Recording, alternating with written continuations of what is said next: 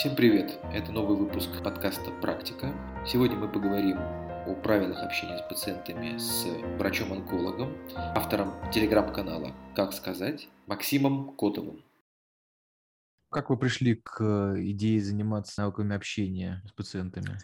Ну, я, как и все врачи, обучался в самом обычном медицинском университете, где про навыки общения никто никогда не спрашивал, не обучал. Были такие предметы, как этика и дентология, но они вообще были не про то. Была пропедевтика внутренних болезней, где учили пальпации, перкуссии, сбор анамнеза, жалоб.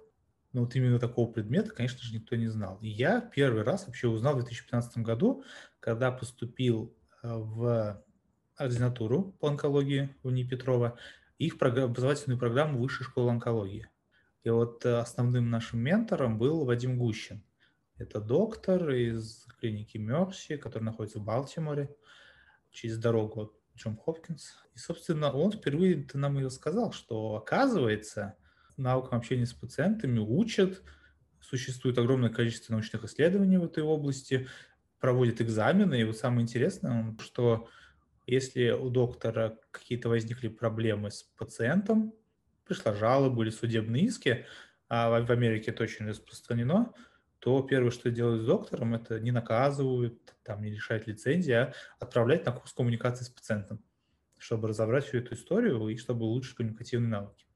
И вот в течение двух лет, пока я обучался в ординатуре в программе Высшей школы онкологии, мы примерно раз в неделю по скайпу занимались какими-то элементами науком общения. Это было ну, тогда достаточно несистемно, но само понимание вот пришло именно тогда – а как вы думаете, почему все-таки в университетах наших этому не уделяется никакого внимания, от слова совсем? А, на самом деле, вот если сейчас смотреть, с этим уже лучше. Почему? Потому что есть такая организация, называется Росметобор, очень эти аббревиатуры очень сложные. Но смысл в чем? Они как раз разрабатывают какие-то станции для аккредитации по общению с пациентами. Конечно же, это далеко от того, как должно это быть, вот. А проблема, почему этому не обучают? Первое, э, само понимание проблемы, что вообще такое существует, этому надо обучать, пришло ну, совсем недавно. Даже если посмотреть какие-то, не знаю, средства массовой информации, вот пять лет назад, об этом очень мало говорили. Это сейчас тема более обсуждаемая. Вот. И, во-вторых, очень мало вообще экспертов в этой области в России. Причем я себя не, от, не отношу к этим людям, поскольку моя основная работа – это врач-онколог, хирург-онколог. Но мне это крайне помогает в моей работе. Ну, то есть это, скорее всего, просто опять один из моментов самоорганизации да, врачебного сообщества, хотя мне кажется, что, наверное, врачебного сообщества в России нет, но какой-то, по крайней мере, части врачей да, общих, э, с общими пониманиями, идеями. Вот вы сказали, что правильные навыки общения с пациентом и просто вежливое э, общение – это немножко разные вещи. Да? Вы можете как-то это пояснить? То есть, общаясь правильно, можно быть невежливым, mm-hmm. или, это, или, или, или можно быть вежливым, но абсолютно неправильно выстраивать структуру общения? Да, скорее второе. Uh-huh. То есть можно мило приятно общаться, но делать это неэффективно. Опять же, что такое эффективно? Да. А здесь теория коммуникации строится на конкретных исследованиях. То есть э, все эти навыки, которые существуют, они существуют э, в основном в рамках так называемой Калгари-Кембриджской модели. Это не потому, что что она единственная существующая, на самом деле нет. И существует огромное количество различных моделей, но вот она самая разработанная и самая распространенная, самая изученная, и с помощью нее можно успешно преподавать, проводить научные исследования и, самое главное, тестировать. То есть выяснять, кто общается менее эффективно, э, кто общается более эффективно. Что такое эффективно? А на самом деле вся история началась с того, что навык общения – это как инструмент улучшения результатов лечения точно такой же, как правильно выполненная хирургическая операция, правильно поставленный диагноз, правильно интерпретированный там, лабораторный тест или рентгенограмма или что-то другое. Вот навык общения – это точно такой же навык, который нам поможет улучшить результаты лечения. И все это началось в конце 70-х, начало 80-х годов 20 века в Великобритании. Там просто начали изучать этот вопрос, почему у нас большое количество новых лекарственных препаратов, относительно предыдущего периода времени, какие-то новые хирургические разработки, трансплантология, травматология, не знаю, там, внедрение коронарных стентов и прочего, а результаты лечения, ну, как-то отстают от тех, тех технологий, которые применяются. И одно из таких ключевых исследований было проведено, что просто пациенты из-за того, что они мало понимают, что доктора говорят, они не выполняют правильность, правильное назначение. И снижает, снижается так называемая приверженность к лечению. То есть вроде бы доктор назначил правильные лекарства от точно поставленного диагноза, но при этом что-то не работает. И выяснилось, что просто пациент, что-то недопоняв, применяет это неправильно. И начали изучать, а как же при помощи изменения модели поведения коммуникации врач-пациент сделать так, чтобы результаты лечения были лучше, чтобы пациент правильно понимал, что ему делать, и это делал, это важно. И потом исследования росли просто в геометрической прогрессии, начали изучать, соответственно, в различных сферах медицины, поскольку начались исследования прежде всего среди врачей общей практики, семейных врачей, потом перенеслись абсолютно все сферы медицины. В том числе тех медицинских работников, которые, ну, скажем так, не врачи, то есть средний медицинский персонал или все те люди, которые хоть как-то взаимодействуют с пациентом в системе здравоохранения. А поскольку вот эта область коммуникации врач-пациент, на самом деле коммуникация врач-врач или там, врач-медицинская сестра, это очень сложно оценить какими-то количественными тестами. Uh-huh. Ну, то есть, если, не знаю, лечение можно оценить показателями общей выживаемости, там, не знаю, в условиях реанимации, там, 30-дневной смертностью и так далее, здесь гораздо все сложнее. Почему сложнее? Потому что нет вот этого количественного показателя, который мы можем измерить. Что нам доступно? Нам доступны какие-то опросники. Один из таких э, популярных конечных точек mm-hmm. в исследованиях коммуникации это так называемый удовлетворенность пациента от общения с доктором. Это специальные опросники, их разрабатывать, их достаточно сложно валидировать. Второе – это, допустим, если мы изучаем вопросы понимания и запоминания информации, то есть это какой объем информации пациент запомнил на выходе после общения с доктором. И второй момент – это э, приверженность к лечению. Это вот третья конечная точка, на которую мы можем воздействовать. Опять же, оценить это сложно. И это полуобъективные методы, потому что это, скорее всего, опросники. И в системе изучения коммуникации между врачом и пациентом количественные исследования применяются достаточно редко. А в основном применяются исследования, которые называются качественные исследования. Там нету конкретных цифр, и там проходят в виде некоторых параллелей между как раз конкретными приемами. Ну, например, доктор использует открытые вопросы больше или закрытые вопросы. Или доктор много использует медицинских терминов, или старается не использовать медицинские термины. И уже какими-то конечными итогами, которые, допустим, проводит интервьюирование пациентов уже после того, как пациент общался с доктором. Мы, так выясняются как раз конкретные навыки, вот, которые могут работать или, соответственно, не работать. Так же, как и э, во всех других медицинских аспектах, диагностика лечения, здесь нет стопроцентного эффекта. Всегда есть нечто среднее с определенным доверительным интервалом. На 100% э, ничего не работает как еще изучают в плане образования. В этой теме, именно обучению навыков общения или оценки эффективности различных тренингов, используют в том числе рандомизированные исследования. Единственный вопрос – это, как правило, так называемые кластерные рандомизированные исследования, которые позволяют нам избежать такого очень э, важного эффекта, как контаминация.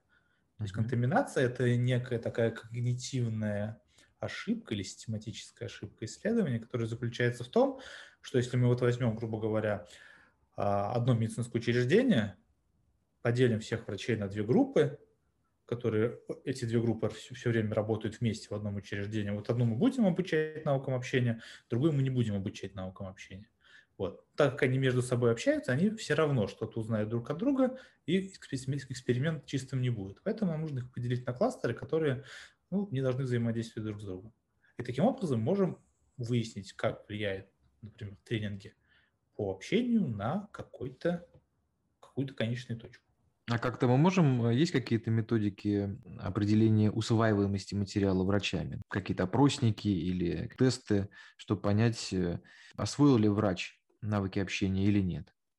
А тест в классическом виде с выбором варианта ответа максимум пригодится для, для того, чтобы оценить, знает ли он теоретическую какую-то базу или нет. Ну, грубо говоря, знает, что это такое существует или нет, или как правильно называется навык. Для того, чтобы протестировать именно навык общения, а, необходим специальный экзамен.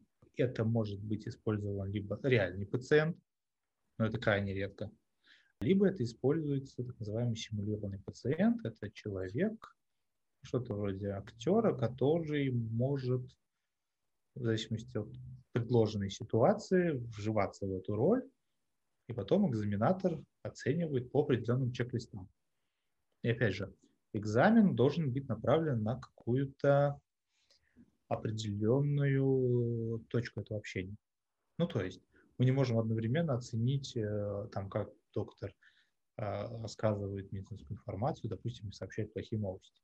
Uh-huh. То есть для каждого элемента общения существует, как правило, отдельный экзамен и отдельная шкала. Если мы, например, будем говорить о такой популярной относительной теме, как сообщение плохих новостей, вот, например, у онкологов это очень распространено, у, не знаю, там, врачей, которые экстренной медициной занимаются, и они сталкиваются постоянно с какими-то нежелательными эффектами, там, смертью пациентов, с разговорами с родственниками, вот, то есть э, даже специальная шкала, которая называется шкала Марбурга, она оценивает, как доктор владеет протоколом Spikes. Это протокол по сообщению плохих новостей. Вот. То есть методы есть, а они, ну, наверное, в большей степени субъективные и основаны в основном на каких-то опросниках и чек-листах. Поэтому элемент, элемент субъективности, безусловно, есть. Существует целое пособие, как разрабатывать такие чек-листы, как разрабатывать экзамены, как проверять именно нам. Может быть, тогда чуть побольше расскажем о, о навыках общения. Ну, э, понятно, да, что это одна из методик, которая помогает э, всем врачам, практикующим, повысить эффективность э, их лечебного процесса, да, и повышение приверженности пациента лечения, да. Это основная, как бы, цель вот этих навыков общения. Скажите тогда немного, ну, хотя бы какие-то общие принципы навыков общения с пациентами.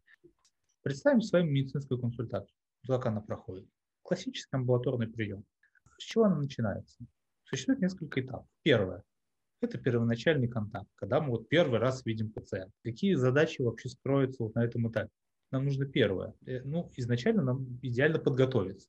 Если у нас самый идеальный вариант, если мы, какая-то у нас медицинская документация до первоначального контакта есть, мы ее изучили, это уже здорово. Но главное правило – это закончить все дела. Следующее, что мы должны сделать, это установить этот первоначальный контакт. Он очень важен, поскольку у пациента, который идет к доктору, у него есть какой-то базовый запас доверия. Особенно сейчас э, в эру интернета вся информация о врачах просматривается, сайты отзывов используются, и, скорее всего, если это ну, не экстренная ситуация, а какая-то плановая ситуация, и ну, то пациент как-то подбирает себе доктора, у него уже складывается впечатление, базовый запас доверия есть. Задача доктора на этом этапе первая – не растерять этот базовый запас доверия и использовать его для выстраивания доверительных отношений. Поэтому нужно выстроить первоначальный контакт с пациентом. Что здесь нужно сделать?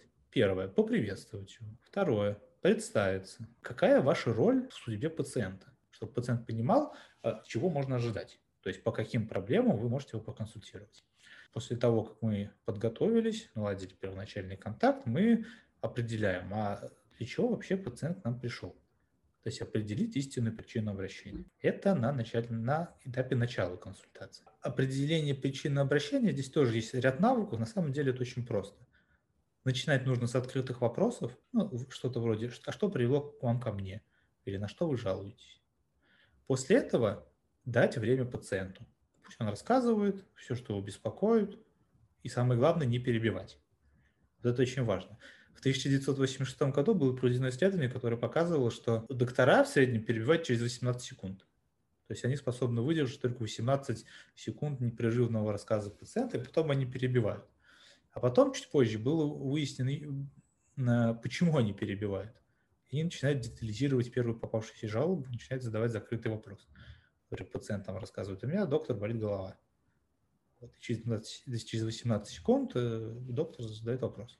А, так, а где болит голова? Как давно? Как вы ее лечите? Ну и так далее. И это приводит к тому, что пациент вообще забывает, зачем вообще пришел к доктору, и консультация идет куда-то не туда, она неэффективна, тратится очень много времени. После этого он как сообщит какую-то информацию, и ваша задача как доктора – это обобщить все то, что он сказал. И в идеале создать некий список проблем и подтвердить его с пациентом. После этого на, на этапе начала консультации это так называемый навык скрининга. Это очень просто. Мы задаем вопрос, может быть, что-то еще вас беспокоит? Таким образом, мы делаем две вещи. Первое. Мы демонстрируем пациенту, что нам вообще интересно, зачем он к нам пришел. А мы не просто вот сидим, слушаем и смотрим в другую сторону. Вот, нам, нам интересно. И второе, мы таким образом предотвращаем вероятность того, что мы можем что-то важное упустить. Это на этапе начала консультации, то есть если еще раз обобщить, нужно задать открытый вопрос, выслушать, обобщить все то, что сказал пациент, и проверить, ничего ли мы не упустили, задав вопрос что-то еще. Это все начало консультации. После этого мы переходим к сбору анамнеза. Навыки тут на самом деле практически те же самые. Нам нужно задавать вопросы. При этом в 1983 году была предложена классическая воронка вопросов для сбора анамнеза. То есть сначала мы задаем открытый вопрос, потом более закрытый, и в конце уточняющий вопрос, э, что-то вроде вопроса типа «да» или «нет». То есть на него можно ответить либо «да», либо «нет». А, опять же, используем навык обобщения, чтобы вот, вот все то, что сказал пациент, а, ну, кратко обобщить, подтвердить и убедиться, что мы ничего не пропустили. Вот это вот первые два этапа начала консультации, где нам нужно Э, сохранить доверие пациента и выяснить, зачем он к нам пришел. И вторая часть, когда мы узнаем всю информацию пациента, которая нам поможет в дальнейшем поставить диагноз, назначить план лечения или там провести осмотр, это называется база. Затем мы переходим к следующему этапу, где говорить будем уже мы. Это разъяснение информации. То есть мы должны рассказать пациенту какую-то медицинскую информацию, которая его интересует. А здесь навыков три. Первое. Нам нужно узнать, а что вообще пациент знает о своей проблеме. Поскольку, опять же, мы живем в эру интернета, все пациенты становятся все более подготовленными и порой даже знают иногда больше, чем у доктора. Но больше не значит качественнее. И поэтому задача доктора здесь помочь разобраться пациенту в том, что он успел уже прочитать. После того, как мы узнаем, а что же он знает, нам нужно спросить его, а что бы вы хотели узнать более конкретно? Вот. И в зависимости от того, что, какие ответы мы получим, мы применяем третий навык, который называется дозированное сообщение информации. Что это значит? Понятным языком, с минимальным количеством медицинских терминов и паузами после каждой фразы или после каждой мысли. А, и после этого мы спрашиваем, что вы поняли из того, что я вам сказал? Или можете ли мне повторить основные моменты, которые мы обсудили? Это называется проверка понимания. Ну и последнее, это называется закрытие сессии или закрытие консультации. Мы должны здесь еще раз обобщить кратко, что мы сказали, и составить два плана. План А, то есть что мы будем делать, и план Б, а что мы будем делать, если наш план А не сработает. Вот если кратко, это самые базовые навыки эффективного общения. Но нюансов очень много. Меня в этом во всем смущает только одно. Мне кажется, может я не прав, что есть какой-то налет искусственности во всем этом. Вполне возможно, что не каждому пациенту понравится вот такая вот структура общения. Понятно, что у многих пациентов есть какой-то уже опыт общения с другими врачами ранее. Вот мне кажется, что многих пациентов может смущать э, какие-то искусственные фразы, какие-то вот эти вот, что вы думаете по этому поводу, такие вот вопросы. У вас были какие-то такие непонятные ситуации, когда вы понимали, что вот э, ваш план общения, он рушится об какую-то вот индивидуальность? Да, безусловно. Угу. Мы, мы должны понимать, что вот этот план, он не работает прям в 100% случаев. На самом деле вот эти все навыки, которые вот я сейчас кратко рассказал, это mm не означает, что вот каждый навык нужно применять в каждую, в каждую э, консультацию. То есть если у, у вас причина обращения ясна, пациент ее сразу сказал, сказал, вот доктор, меня беспокоит вот эта проблема, мне больше ничего не беспокоит, хочу лечиться, то тут понятно. Тут вот эти навыки по выяснению причины обращения, uh-huh. Uh-huh. какого-то более подробного сбора анамнеза, они не, не нужны. Мы сразу переходим э, к этапу разъяснения информации и предложения каких-то вариантов. Второй момент. Мы должны не забывать о том, что не все пациенты в принципе готовы принимать решения совместно с врачом. Да, вот. совершенно верно. То есть вот, вот эта вот модель, а, которая калгорикамическая модель медицинской консультации, она все-таки рассчитана на пациент-ориентированный подход. Но это понятно, и она все-таки предполагает какое-то совместное принятие решения пациентом. А вот какую степень автономии пациент хочет выбрать, это вот зависит от него. Потому что если пациент говорит, что доктор, вот вы же доктор, у вас вы учитесь в институте, вот скажите, как меня лечить. Тогда все понятно, хорошо. Тогда я могу предложить вот два варианта. Я считаю, что вот этот вариант вам лучше подойдет. Тут все достаточно просто. Не все навыки нужно применять. Применять нужно по ситуации. Ну, наверное, очень популярный вопрос – это про время, да, которое затрачивается на общение с пациентами. Потому что практически всегда можно услышать, что у меня всего 12 минут, и как вы предлагаете мне использовать вот эти навыки? Как вы обычно отвечаете на такой вопрос? А, э, первое. Если брать научную, научную базу, то исследования говорят о том, что применение Калгари-Кембриджской модели в среднем удлиняет время приема. Но в то же время мы должны понимать, что ряд навыков, например, позволяет очень здорово экономить время. Например, навыки структурирования и определения повестки консультации. Это очень э, отличная вещь.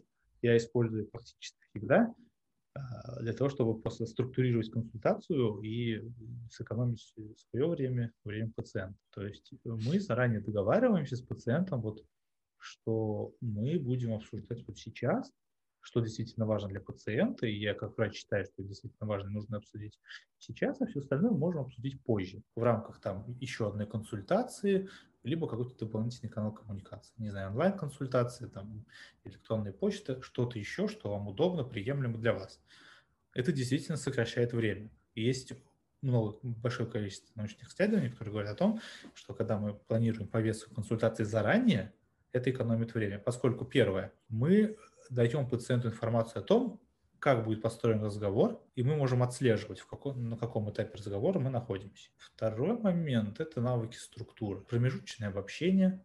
И я думаю, что на начальном этапе не перебивать пациента действительно экономит время.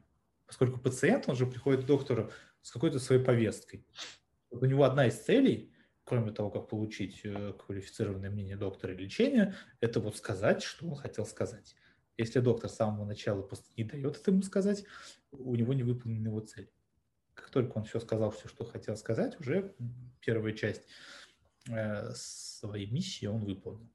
И, в принципе, он дальше готов слушать. Ну, а имеет ли значение, как он сидит, как он смотрит на пациента? Да? Ну, я знаю, что есть рекомендации даже по тому, как должны расположены быть ноги врача, да. в какую сторону смотреть носки.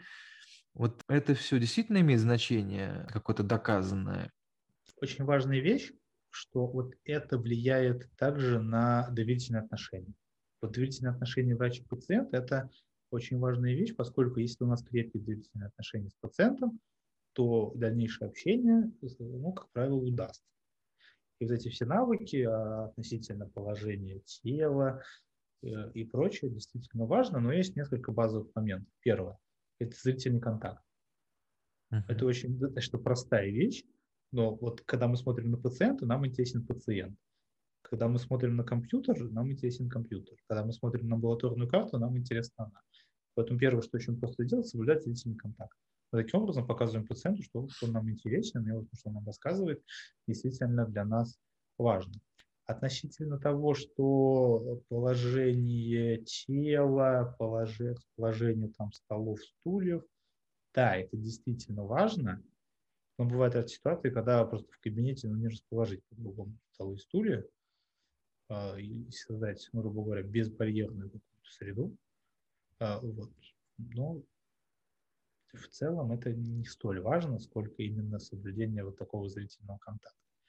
И да, а как тогда успевать? Как когда-то как успевать заполнять историю? Отличный вопрос. На самом деле на это тоже есть исследования, где сравнивали несколько моделей. Первая модель заключалась в том, что мы параллельно разговариваем и пишем на компьютере историю болезни. Вторая модель, что мы сначала и пишем, потом разговариваем. И третья модель, что мы сначала разговариваем, потом пишем. Вот третья модель оказалась самой эффективной. То есть как я провожу вот свой консультативный прием. Я начинаю его, ну, там, здравствуйте, с приветствия. Потом я сразу начинаю с повестки. Я говорю, что сейчас у меня будет к вам пару вопросов медицинского характера.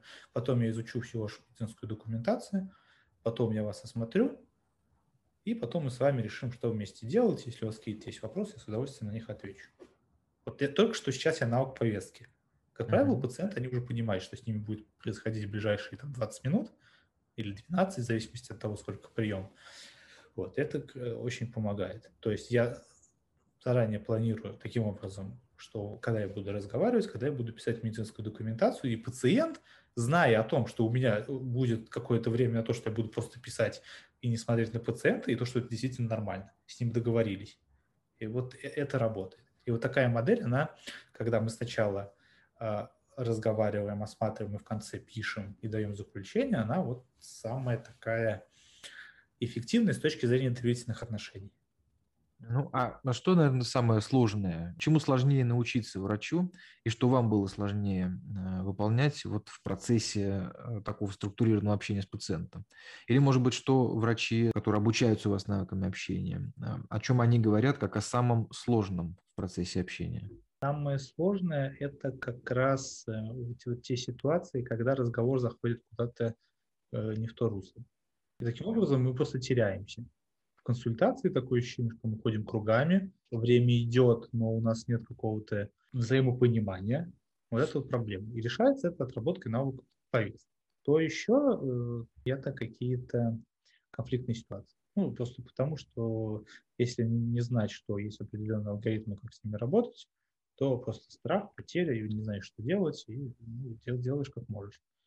Вот. Это стресс, неэффективно использованное время, и заново стресс. Такой порочный круг. Ну, а там сообщение плохих новостей?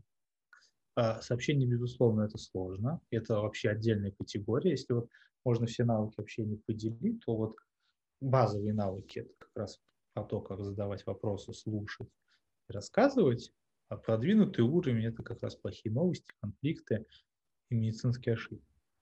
Почему? Потому что это связано с какими-то эмоциями. Uh-huh. И вот э, работа с эмоциями пациента, своими собственными эмоциями, это, это сложно. Ну, врач в поликлинике, да, тот, который как раз, у которого 12 минут, вот что может его заставить э, поверить в то, что это, во-первых, это нужно, это пол дела. Второе – это начать использовать и обучаться этим навыкам. Ведь это очень энергозатратно, да, на мой взгляд. То есть постоянно держать себя не перебивать пациента, да, делать какие-то усилия, чтобы держать с ним зрительный контакт. Это же очень энергозатратно, да, смотреть другому человеку в глаза постоянно. А, да, вникать э, в проблемы пациента, другого человека, тем более, который пришел с какой-то медицинской проблемой. Вот это все, это такой немножко такой груз, как шапка дополнительно к тому, что там, мы все знаем, не все в порядке с процессом организации врачебной деятельности, с организацией работы некоторых клиник, и еще вот это вот а, навыки общения с пациентами, а еще он может не понять, разговор может пойти не в то русло, он еще и жалобу напишет, а еще надо сообщить ему плохую, ну, вот это вот все немножко это как такая э, ну, довольно отягощающая повседневную жизнь э, человека, врача ситуация. И простой выход из этого, да, не значит, что самый правильный, но простой выход – это немножко так себя ограничивать, ограждать, да, выстраивать барьер между врачом и пациентом. Как бы это ни звучало парадоксально для нашей профессии, но тем не менее это помогает немного сохранить себя врачу, да, не выгореть, быть эмоционально более стабильным, там, дожить до вечера, прийти домой и не начать ругаться со своими родственниками. Да, не у всех же есть, в конце концов, психотерапевты, которые могут их поправить да, после каждого приема. Вот как вы думаете, есть вообще какой-то выход из такой ситуации, о которой я описал? А, вот на самом деле, как ни парадоксально это сейчас прозвучит, но навыки эффективного общения – это один из способов предотвращения выгорания врачей. Объясню почему. Э, когда в голове есть достаточно четкая и стройная система проведения медицинских консультаций, причем практически в любых ситуациях, от э, такой банальной, нейтральной, консультативной до какой-то конфликтной или сообщения плохих новостей, или разговор с э, родственниками пациента. И когда есть в голове базовые алгоритмы навыки, что делать в каждой конкретной ситуации, это, наоборот, упрощает жизнь. Потому что есть понимание, что делать. И этот стресс, он, наоборот, минимизируется. Стресс возникает из-за того, что ты не знаешь, что делать.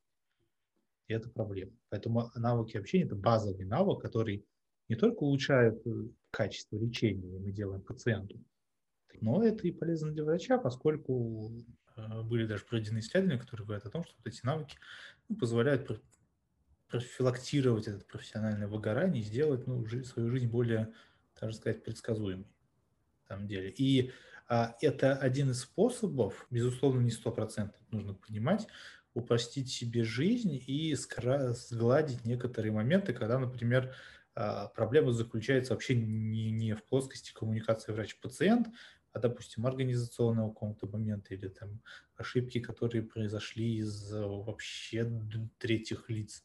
Поэтому это базовый навык. И я считаю, что он должен изучаться вот на уровне э, всех остальных клинических и доклинических дисциплин. И чем раньше, тем лучше.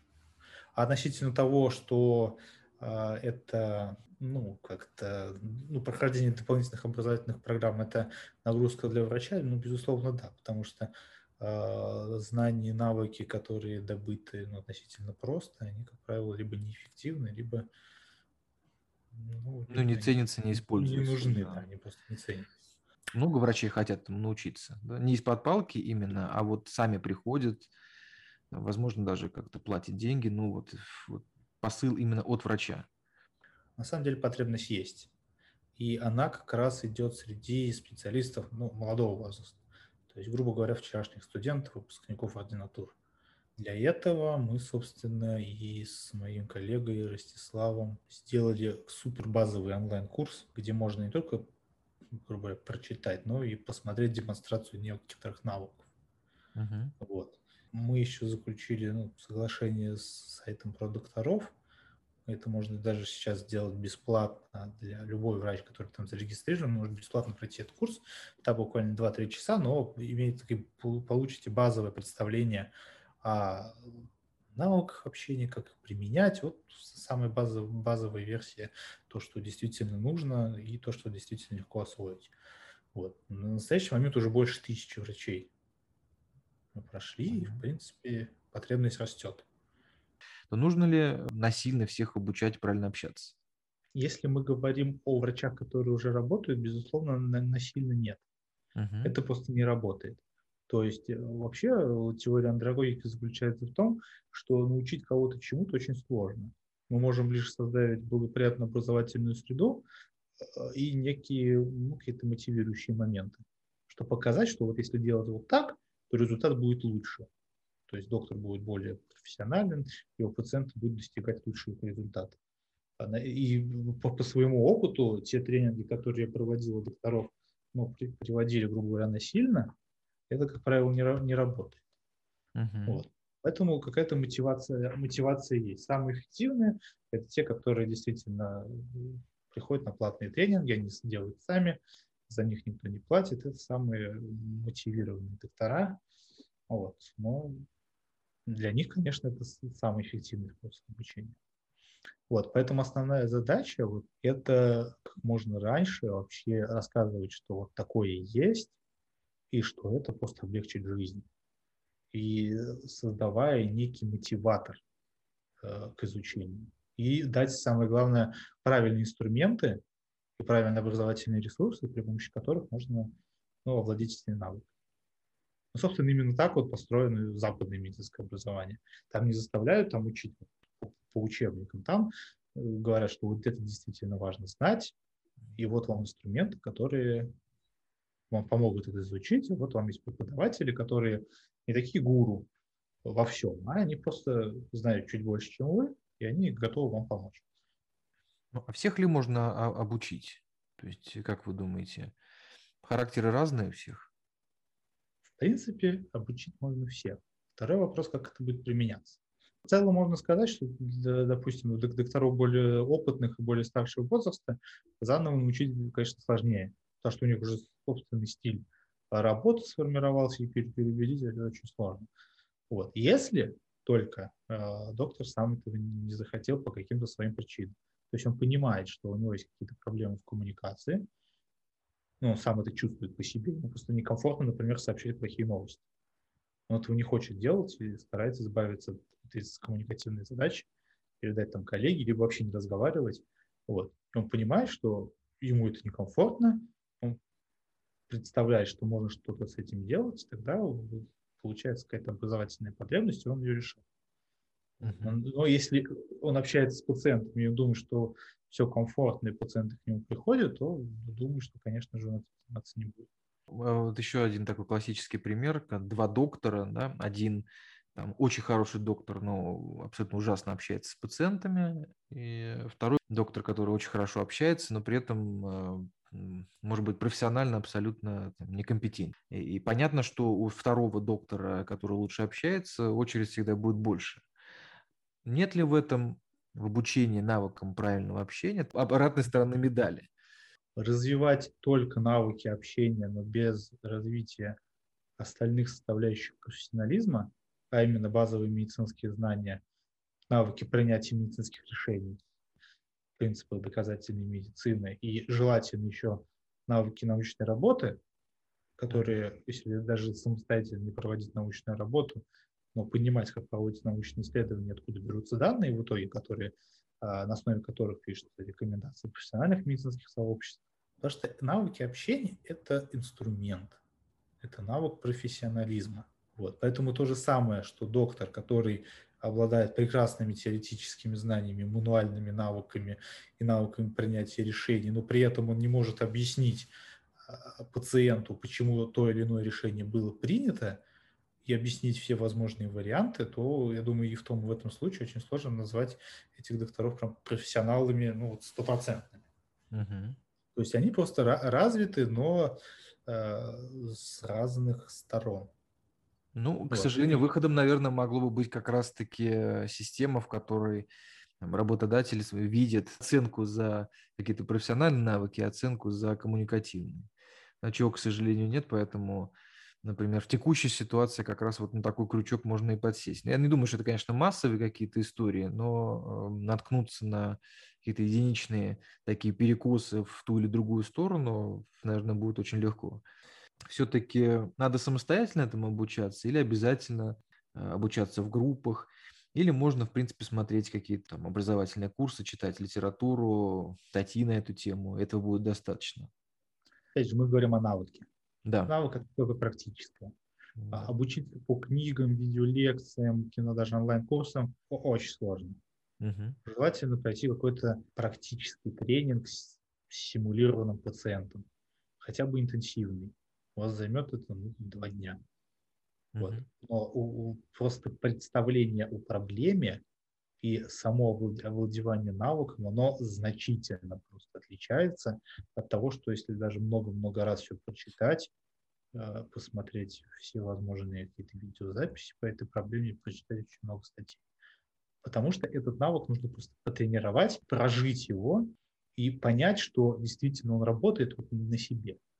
А тренинги построены таким образом, что сначала задается клиническая ситуация, и доктор ну, общается, как он обычно общался бы в данной ситуации.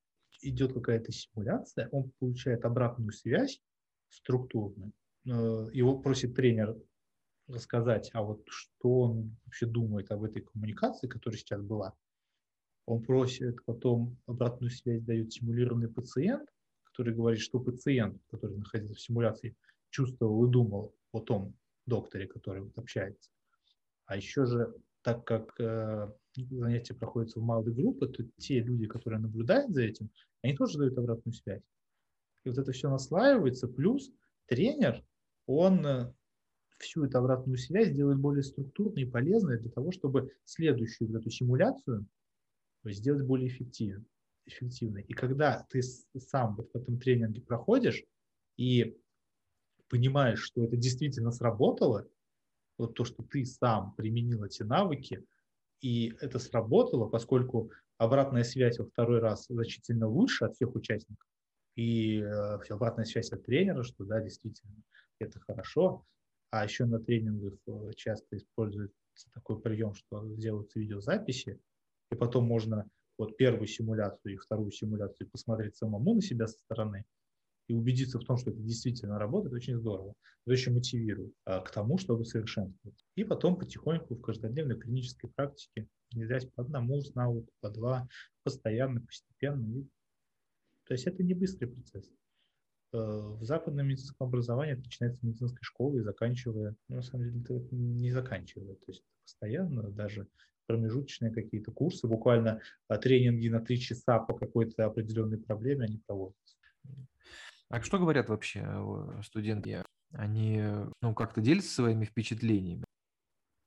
Опять же, те наборы, которые последние, конечно, уже у них есть представление. Угу. Так что мы в рамках высшей школы онкологии говорим, что вот одно из таких, ну, не то, что преимущество, особенности, это мы обучим вас навыкам эффективной коммуникации на практических тренингах. Вот. Э, конечно, у них одно представление, но когда они попадают на тренинг, у них уже более ну, такое углубленное представление, как это работает, как образовательный процесс выстроен, что он достаточно ну, такой прозрачный, дружелюбный, и здесь нет такого, что вот кто-то такой эксперт, а кто-то прям в позиции новичка. Потому что у каждого какой-то свой жизненный опыт уже есть, э, и вполне можно так, что кто-то даже высказывает дельные какие-то предложения. Мы все это обсуждаем. А скепсиса много? Скепсиса среди резидентов высшей школы онкологии нет практически. Угу. Ну вот я ни разу не встречал. А среди докторов, безусловно, да. У меня был пару, пару буквально там, может, 3-4 тренинга для докторов, ну, просто докторов. Там в Москве, по-моему, один был. А вот скепсис бывает плане, что а вот действительно вот реально клиническая практика, какая-нибудь бабушка с давлением, и вот это все не работает. Опять же, в медицине мало что работает на 100%. Mm-hmm. То же самое и здесь коммуникация. Но если мы применяем определенные навыки, которые доказаны, мы в большем проценте случаев будем э, уверены в том, что это сработает. Ну, я думаю, нам осталось только поблагодарить друг друга и призвать э, всех слушателей этого подкаста находить и записываться на такие тренинги и повышать свои навыки общения, поскольку в конце концов это то, что определяет качество вашей практики. Спасибо большое за этот разговор, Максим. Да, спасибо большое. Это был Максим Котов, врач-онколог, автор телеграм-канала «Как сказать». Приглашаю всех подписываться на этот телеграм-канал и узнавать больше о правилах и секретах общения с пациентами. Всем пока!